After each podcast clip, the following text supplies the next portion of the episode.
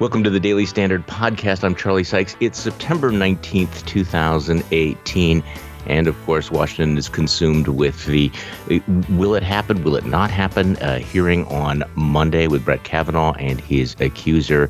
And the reporter who has really been at the center of this for the last several days joins joins us, uh, John McCormack from the Weekly Standard. Uh, th- thanks for th- thanks for taking some time to talk about this. Yep, good to be here. Okay, so uh, John, I want to talk to you about. Uh, you broke the story over the weekend about uh, Mark Judge uh, saying that uh, this this did not happen. Um, but let's just start with the with with the meta question at the moment, which is: Is there going to be a hearing on Monday? Will, will we hear from Brett Kavanaugh? Will we hear from his accuser? Um, will the Senate Republicans uh, go ahead if, in fact, she declines to show up? Uh, so it's just a guess right now, but my guess is that she will show up on Monday, and that uh, you know the original statement from her lawyer was she's willing to testify, she's willing to do whatever it takes to get her story out there. Uh, that was on Monday when Republicans were talking about this idea that well maybe we'll just do some phone calls with staff of both parties and take down what they have to say, and then we'll distribute that. And Democrats were outraged; they were saying no, we must have public hearings, and several Republicans, uh, both on the Judiciary Committee and those that weren't, said, no, we're going to have a public hearing. Anyone who steps forward on the record uh, accusing someone of assault, even from high school and 36 years ago, they have the right to be heard at the very least. Um, and uh, you know Jeff Flake said he would have voted no if this didn't happen. And now basically all the Republicans from Jeff Flake to Susan Collins to Lisa Murkowski seem to be saying that if she does, if if Christine Ford, the accuser, does not show up on Monday, that they're ready to push forward. The uh, yeah, the reality check is that that her decision not to show up uh, basically, you know, guarantees the Kavanaugh is going to be confirmed. Um, Republicans seem to. It, it is quite remarkable. The Republicans really do seem uh, to have uh, closed ranks on this particular issue. Yeah, um, I, yeah, I think that they all agree that you know Democrats sat on this issue. There, there was an anonymous process for this to have been vetted. You know, when this was when they were first alerted about this back in July, uh, the Democratic staff and senators declined to do that. They kept it to themselves. They then someone on the Democratic side leaked it to the press, and it, the the woman's name was still anonymous when Dianne Feinstein then at the mm-hmm. last minute decides to release this public statement, which set off this frenzy, which set off the New Yorker article, and then everything subsequent to that, where finally the Washington Post article, where uh, the accuser goes on the record, allows her name to be used, and uh, here we are today on Wednesday, a week a week from mm-hmm. the original leak to the press uh, in the in the Intercept, a left wing website, um, about the existence of this anonymous accusation in a letter. Well, uh, Christine uh, Blasey Ford has not uh, said that she will not testify, and I think you're you're exactly right there. Some some of the coverage implies that she said that unless there's an FBI investigation, she won't show up. That's really not uh, not the case. She did not explicitly say she will not come to next uh, Monday's uh, hearing if there's no FBI probe. So yeah, I guess I guess it might be expectation yeah. setting by the lawyers. You know, saying, mm-hmm. "Oh, this this is outrageous. You can't expect her to possibly." Uh, you know, testify one week after she went public, this is awful. And then when she shows up, it will just seem that much more dramatic and uh, and brave. Uh, and and of course she can begin by you know criticizing the the, the process and the lack of an FBI in, investigation. So let's talk about that second element. Um, some debate about whether or not the FBI can or should reopen its in, investigation. Uh, what's your take on this? I'm you know looking on social media. There are people saying, look, it's very clear that the FBI can can reopen the background investigation. Uh, they they investigated Anita Hill's allegations against Clarence Thomas. Other people saying, well, no, because it's not a federal charge. Where do you come down, John? Yeah, I haven't looked that one closely, but I would say that people are rightly pointing out that Anita Hill was a federal employee. Um, this was a federal issue, whereas this allegation is, uh, you know, it would fall under state jurisdiction. And furthermore, I don't know what the statute of limitations is. So could the could the local police department even look into this? And furthermore, uh, the accuser can't identify a, a, a, specific date or a or a house, so it's hard to imagine you know any sort of police action here. Uh, the question is really that you know the senators they don't know, given given the lack of details, given the lack of corroboration. There isn't really much more to go by. I don't think than the than the testimony of the people involved and you know the alleged the the four alleged people who are at this party so far, and we've heard from three of them now on the record. Uh, you know, Kavanaugh has denied, according to Orrin Hatch, Senator Orrin Hatch, and I'm not sure if this is entirely true. He says that Kavanaugh has denied being at a party like the one the accuser described. And I don't know how mm. you hmm. can do that. How can you categorically say you were never at a party with four people and one uh, one girl that wasn't far from this particular country club in Montgomery County in the summer of 1982. I don't know. Maybe I mean maybe they have some bombshell to drop and and prove that, which would be pretty striking. I just can't imagine what sort of uh, how how you could prove that what would, what would that bombshell be? I have no idea. Honestly, yeah. I have no idea. I mean, uh, he's he's categorical in, uh, in saying that he this never happened. He was never there, and they're and they're raising the possibility that maybe maybe this was mistaken identity, and maybe uh, maybe this did happen, and it wasn't Brett Kavanaugh who was there. Uh, you know, this this the first time that the accuser Christine Ford mentioned this, according to Ford herself, was in 2012 therapy session, where uh, according to her husband, she, uh, according to the therapist, the therapist has notes four attackers. Christine Ford says that no, that's a mistake. There were two attackers and two other boys at the party. Um, this all occurred in 20, so that was 1982 when the alleged incident occurred. She first speaks about it in 2012. And according to her husband, she mentioned Kavanaugh by name, so that he might be a Supreme Court nominee. And in fact, the final sentence of a New Yorker profile in 2012 by Jeffrey Toobin about Brett Kavanaugh says if a Republican, any Republican, is elected president, Brett mm-hmm. Kavanaugh will be his likely first Supreme Court nominee. So maybe you know there's the idea of mistaken mistaken identity, memory faulty memory, if you're reading about someone and you're trying to recall an incident from 30 years ago, um, that's one possibility. You know, there are other possibilities there. Uh, it could be completely true. It could be, you know, fabricated. We don't know.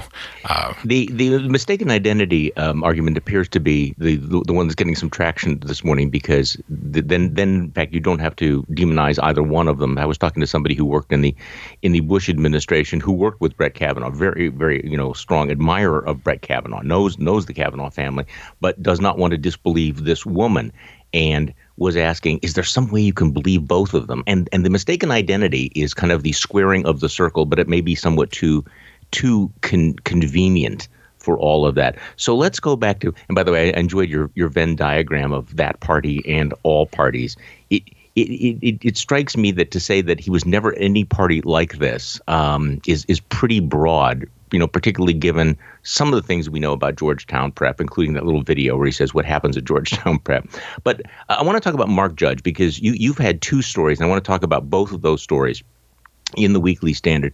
And uh, the the the breaking story that you had over the weekend was when you talked to Mark Judge, who is a writer, who said, "Okay, I was the person who was specifically identified by Dr. Ford." As being in the room and in some ways participating in in the alleged incident.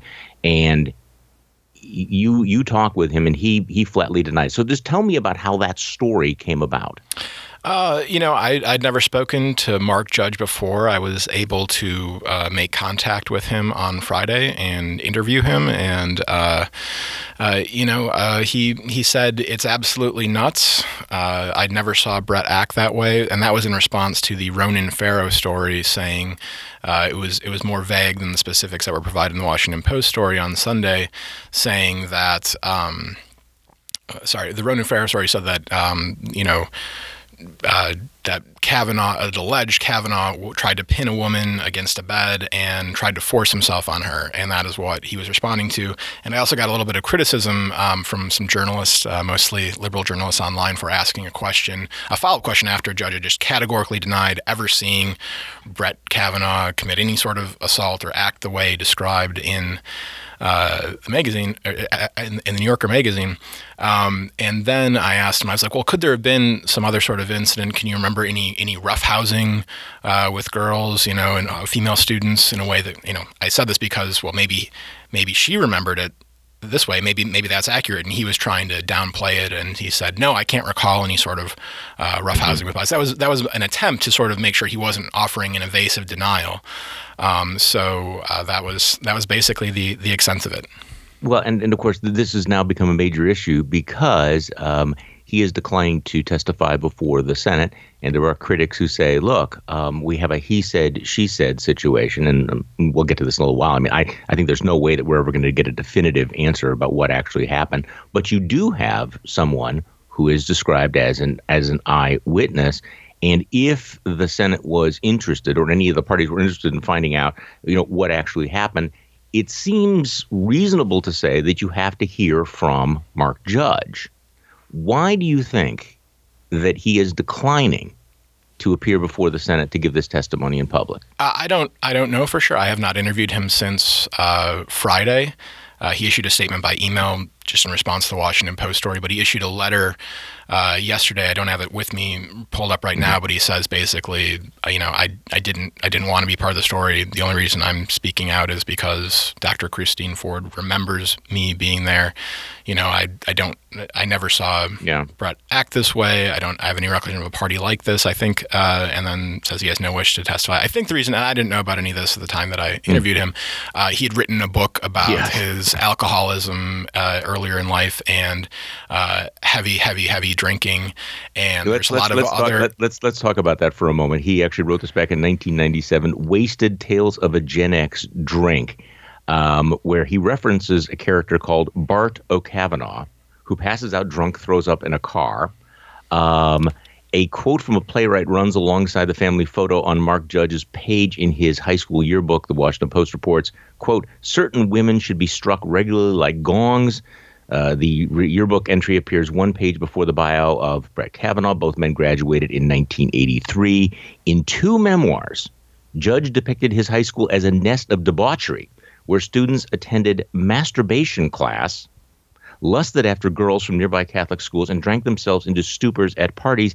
He since renounced that lifestyle, um, but um, my guess is that uh, that if he appeared. Uh, uh, they would be they would be uh, striking him like a gong. Yeah, uh, you know, I've like I said, I'd, I'd never spoken to him before Friday. I I uh, I don't know. I mean, I think it's pretty obvious that you know Democrats want to you know bring up all this past, and I think that you know it's it, it the, the, to the extent that it's fair, you can say you know to what extent did you drink to the point where you couldn't remember what happened the night before, and so that just Im- impeaches uh, his memory or his denial? Well, of course, you know if this had happened, you you couldn't say that you necessarily remembered it happening. Um, I do think that uh, people are going way too far when they're sort of insinuating, though, with that that you know if you ever if you ever got drunk in high school or college, then you therefore have no ability to defend yourself from right. a, a, false yeah. accusation of rape. And that gets to the question of, you know, what exactly could Brett Kavanaugh produced to convince senators that he was innocent here? And I asked a couple Democratic senators that. and uh, I, I thought this was a fascinating story. I think you raised some really interesting questions. What are the standards of proof? that you're looking for? What what at the end of the day, assuming that you simply haven't made up your mind in advance. So to talk talk about the the question you asked and the answers you got. Yeah, I was just trying to you know get some sense of obviously in a in a criminal trial. Uh, you know, it's proof beyond a reasonable doubt. In civil cases, it's a it's a lower standard, and you know, in the whole Me Too movement, I believe, at least the great thing about it is that it's provided uh, clear and convincing evidence. You know, maybe you can't even prosecute these people, and you can't prosecute them. You can't maybe even sue them for whatever reason, statute of limitations, or the evidence isn't strong enough in a legal sense. Uh, but when you have multiple women going on the record having given contemporaneous accounts to friends and family shortly after uh, these alleged assaults occurred, you know, you stack up the circumstantial evidence upon circumstantial evidence, all the testimony, and you paint a pretty clear and convincing picture, and you don't have people necessarily strongly contradicting any of these stories. So that's what happened with, you know, I mean, Harvey Weinstein, Roy Moore, Les Moonves. Um, and here we don't have that. We have a single accusation. Uh, we have that it wasn't told to anyone until a, a, a psychotherapy or a therapy session uh, 30 years later. At the time when the accused is a prominent figure mentioned as a, the, the number one likely Supreme Court nominee, and the accuser is aware of all this, uh, obviously reading reading the news in some degree to know that this was a fact at the time, if her husband's recollection is correct. So my question for senators is what I, I, put this directly to Senator Blumenthal of Connecticut, who's a Judiciary Committee member. I said, if if this accusation were made against you, how would you clear your name? And he dodged the question three or four times. You can feel free to go uh, mm-hmm. check it out on weeklystandard.com. Uh, but yeah, you know, he said, well, we need the facts. And then the day, the next day, he said, you know, Brett Kavanaugh's nomination should be withdrawn. So I guess we don't even need the facts at this point. That he can just he's you know he's guilty. I asked uh, Tim Kaine the same question: What would it, what would a truly innocent person do in uh, prove clear his name in circumstances like this? And Kaine said, "Well, that's that's kind of a very hypothetical question. You know, we can hold no. hearings. Uh, so, well, yeah, th- I mean, that's what it's going to come down to. Ultimately, this is a, this is a political question. You know, there there is no legal standard. There is no constitutional standard about what how testimony from one person against another, strong denials. It's going to be ultimately do. I mean, in terms of raw power politics, you it's who has you know do Susan Collins and Lisa Murkowski and Jeff Flake and every other Republican and maybe a few red state Democrats agree and to confirm them or not. Uh, you know, they, will often they're going to make these judgments on their own standards. They're all going to have their own individual standards for how they evaluate this, and I just think it's very, very difficult. If you establish the precedent that a single accusation from high school that was told to no one for 30 years is enough to take down a judge, then that has to be good enough to take down a senator, a congressman, anybody else in public life. Furthermore, anybody else. Uh, at all. I think if the standard is good enough to destroy the career and reputation of one person, I don't see why it wouldn't apply to others. So and that's why this is so fraught. This is so difficult. I mean, there's so many different I- issues here, including you know the you know how long ago it was. You know, should you be held accountable for something that you did in in, in high school? But also this point that you're raising you know, have we reached a point in the Me Too era? And I, am very sympathetic to the Me Too movement because you know what we've learned has been really genuinely shocking. I mean, the the the the, you know, the, the beast-like uh, behavior of, of so many men, and that they got away with it. And I certainly understand also, you know, why many women feel intimidated to coming forward. But you, I think, have framed this exactly right. What is the standard? One non-contemporaneously corroborated allegation. You cannot prove a negative. So, what are the standards? And it is really disturbing when you see people out there basically saying, well, because there are other people who have committed this, because white men have been getting away with this for time, you know, for some time, we have to believe this, you know, no matter what and and there is sort of the group guilt, group identity, um, you know, or or the argument that that that every woman must be believed, which apparently means every person who is accused must be deemed guilty, which seems to throw out almost every principle of due process, presumption of innocence that we've had in, in, in our rule of law. I mean, it is disturbing if in fact it's not true. Well, and it's it's that is not taking sexual assault seriously. You are not treating the victims of sexual assault seriously if you have an unserious standard by which we are convicting people, whether in court, in college tribunals, or in the court of public opinion. You need to have some standards, and I realize that all three of those standards are probably or should be different and are different. Uh, but there there have to be some standards there, and the idea of a single accusation on the record uh, with no evidence, no contemporaneous accounts, as Ruth Marcus said in a, in a column that went up the day before uh, this uh, uh, Christine Ford stepped forward and put her name to this, she said, you know, what we've learned from the Me Too movement is that there is almost always a pattern where, you know, no one no one commits sexual assault just once, or almost no one. You know, it's it's very rare that in all these cases there's a pattern, and so, so far, we haven't been able to establish that pattern. And I know uh, there's a right. letter, email circulating right now, actually asking other women who went to high school in the area at the same time, did you ever see Brett Kavanaugh act this way?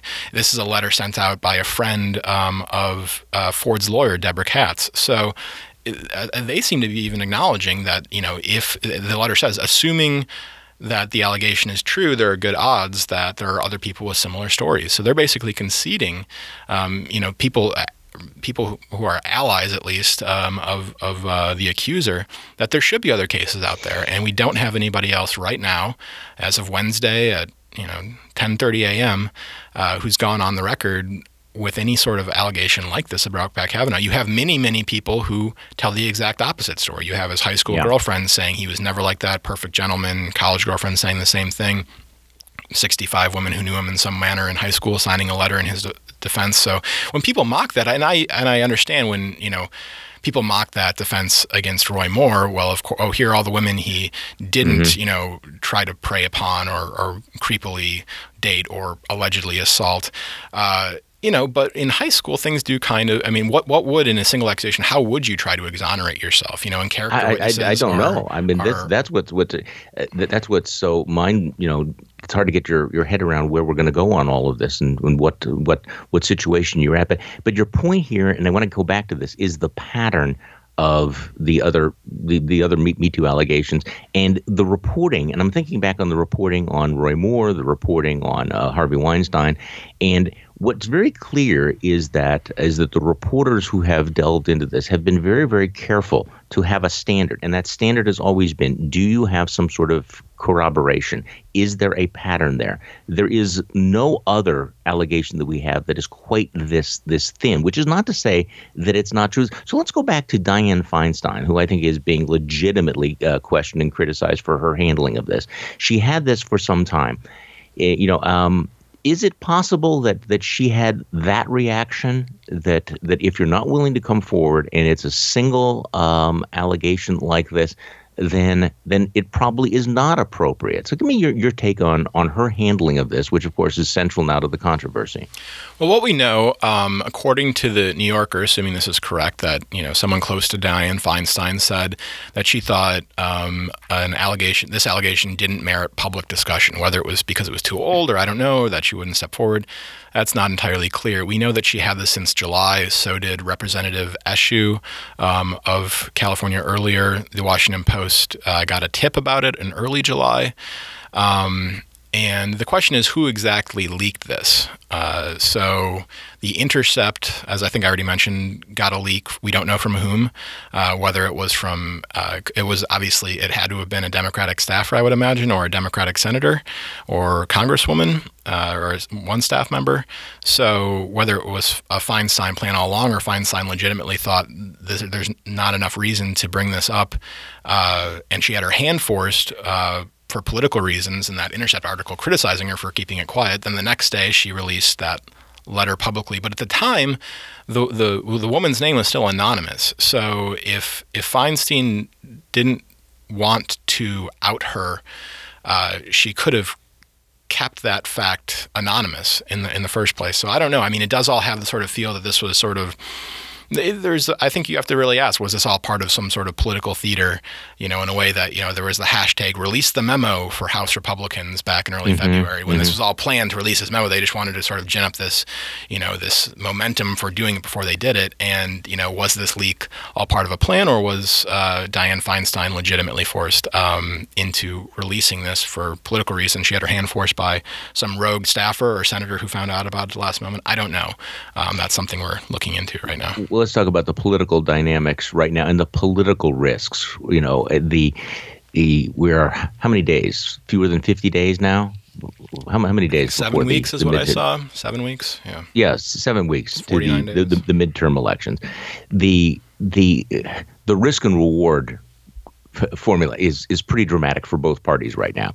If in fact the Republicans play hardball with this and go ahead, let's say that she doesn't show up and they do confirm him anyway, um, we don't know at this point how that plays out. You know, this is like a chess match where you know you you you may win one news cycle, but who knows what the blowback is going to be. So at this point, who is more nervous about this, the Democrats or the Republicans? I mean, Republicans seem to have convinced themselves that politically they must go ahead and must confirm Brett Kavanaugh.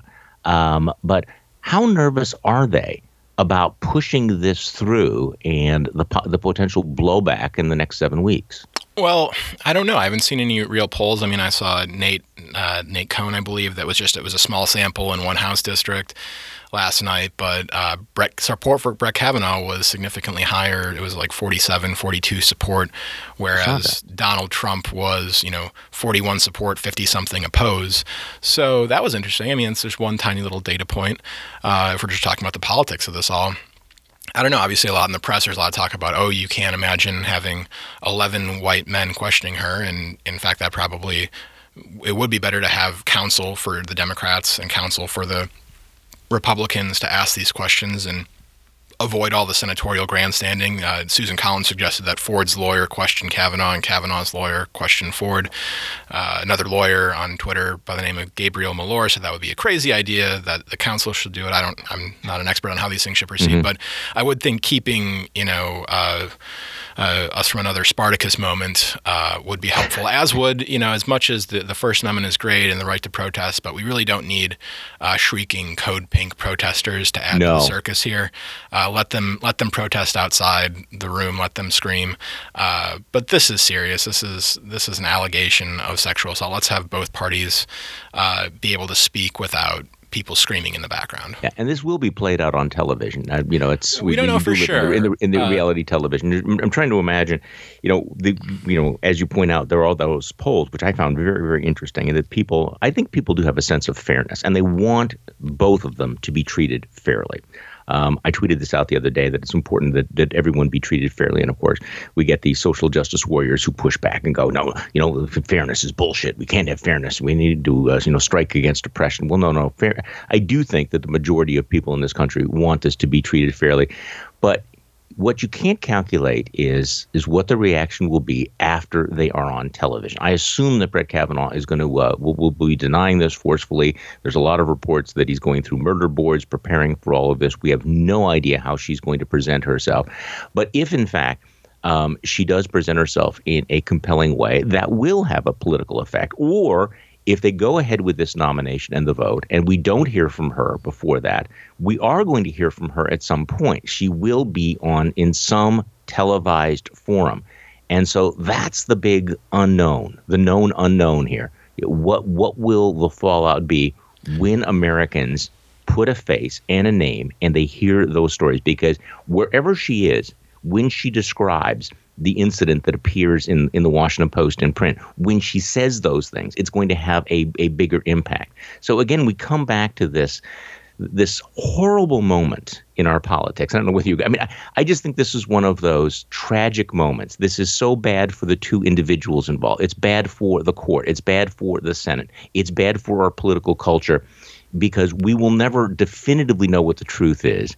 And you just sense this sense that there is this ideological tribalism, which we have seen so often intensifying that, that that if you are on the left, you must believe her. If you are on the right, you must not believe her. You you must believe Kavanaugh.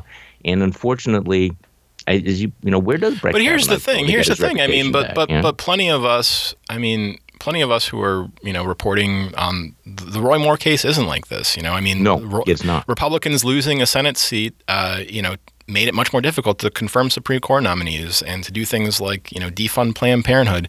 But cons- a lot of conservatives, I would also say, they tended to be never Trump conservatives or you know Trump skeptics, uh, as they are often referred to.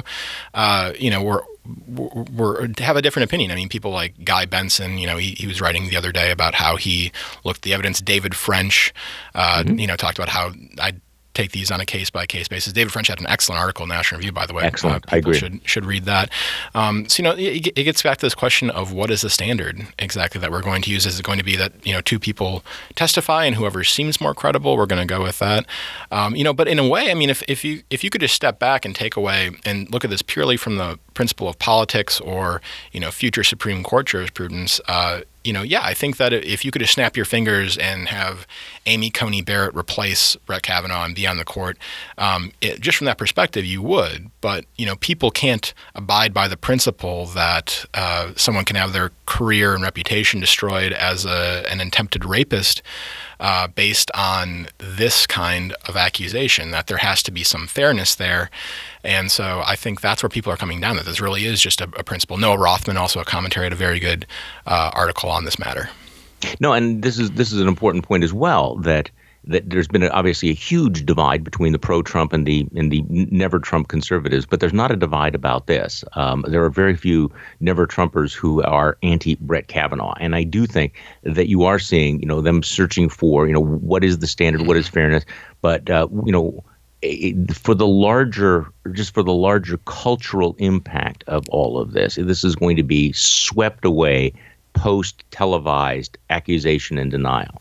Yeah, It's and just- the- I mean, and- you know, and- and and so it, it and it's very difficult to be the person who raises their hand and says, "Okay, let's look at the let's look at the facts. Let's break through." I mean, I, I will tell you that in certain circum, you know circles of of uh, of social media, if you raise the points you're you're making about the lack of contemporaneous uh, corroboration, or the uh, as, as David French pointed out, the the contradictions in in the uh, in the therapist notes, or any of those other things, Or the lack of other accusers or you've committed pattern. a gender crime.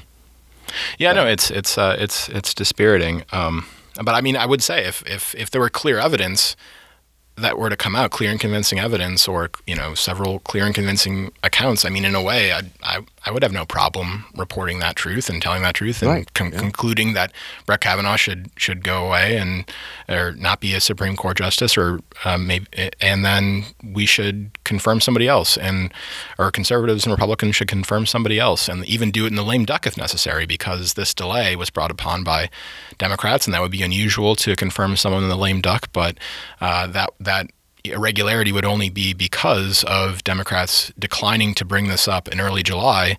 And one reason they didn't bring it up, maybe, maybe, was that they didn't want to kill this nomination too early. They wanted to kill it late. They wanted to, to delay the the, the hearings uh, to the point where Republicans couldn't fill this seat at all until Democrats have a chance of taking back the Senate in January By the way, that's completely 20. that is completely plausible. Um, that doesn't it, it's plausible on, on every level, except that is there any evidence that anyone other than Dianne Feinstein was making decisions about how to handle this back in July?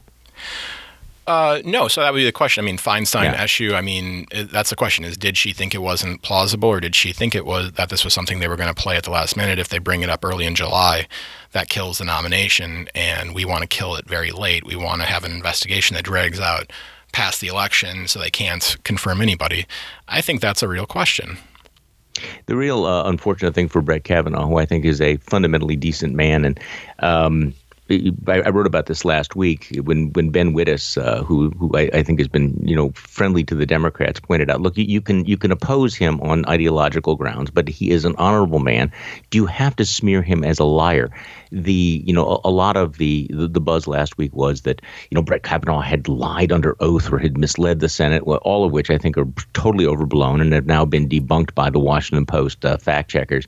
But you know at, we're at this moment here with no reservoir of goodwill. I mean, th- this is this is part of you know that at some point you would hope that you would have some level of trust that's been in, you know en- engendered. There there there is none because of the party hyper partisan nature of all this, and of course, Brett Kavanaugh has the singular. Um, uh, misfortune of having been nominated by by Donald Trump, um, who who by the way has been behaving in a in a rather remarkably subdued manner. Have you been noticed that that that, that and um, he he said some things this morning that are going to be somewhat controversial, but so far has really been very restrained in his comments about this. Um, very very um un, very untypically As restrained. as as of what I had seen as of last night, yes, I would say it was the most measured, uh, the most presidential I've seen him uh, in in in his tenure in office. Well, the, the one prediction that I feel confident making is that however bad it is right now, it's going to get worse. It's all going to get worse. So, John McCormack, uh, thank you for, for joining me, and thank you for your reporting and your, your uh, very intriguing piece about when you're asked the uh, the, the senators about what uh, what standard, how do you prove a, negative, what are the standards? I think that was uh, that's an important piece, and it's going to be hanging over this. And I have a feeling we're going to be talking about uh, this whole case for way longer than than we would like. And thank you for listening to the Daily Standard podcast. I'm Charlie Sykes. We'll be back tomorrow, and we will do this all over again.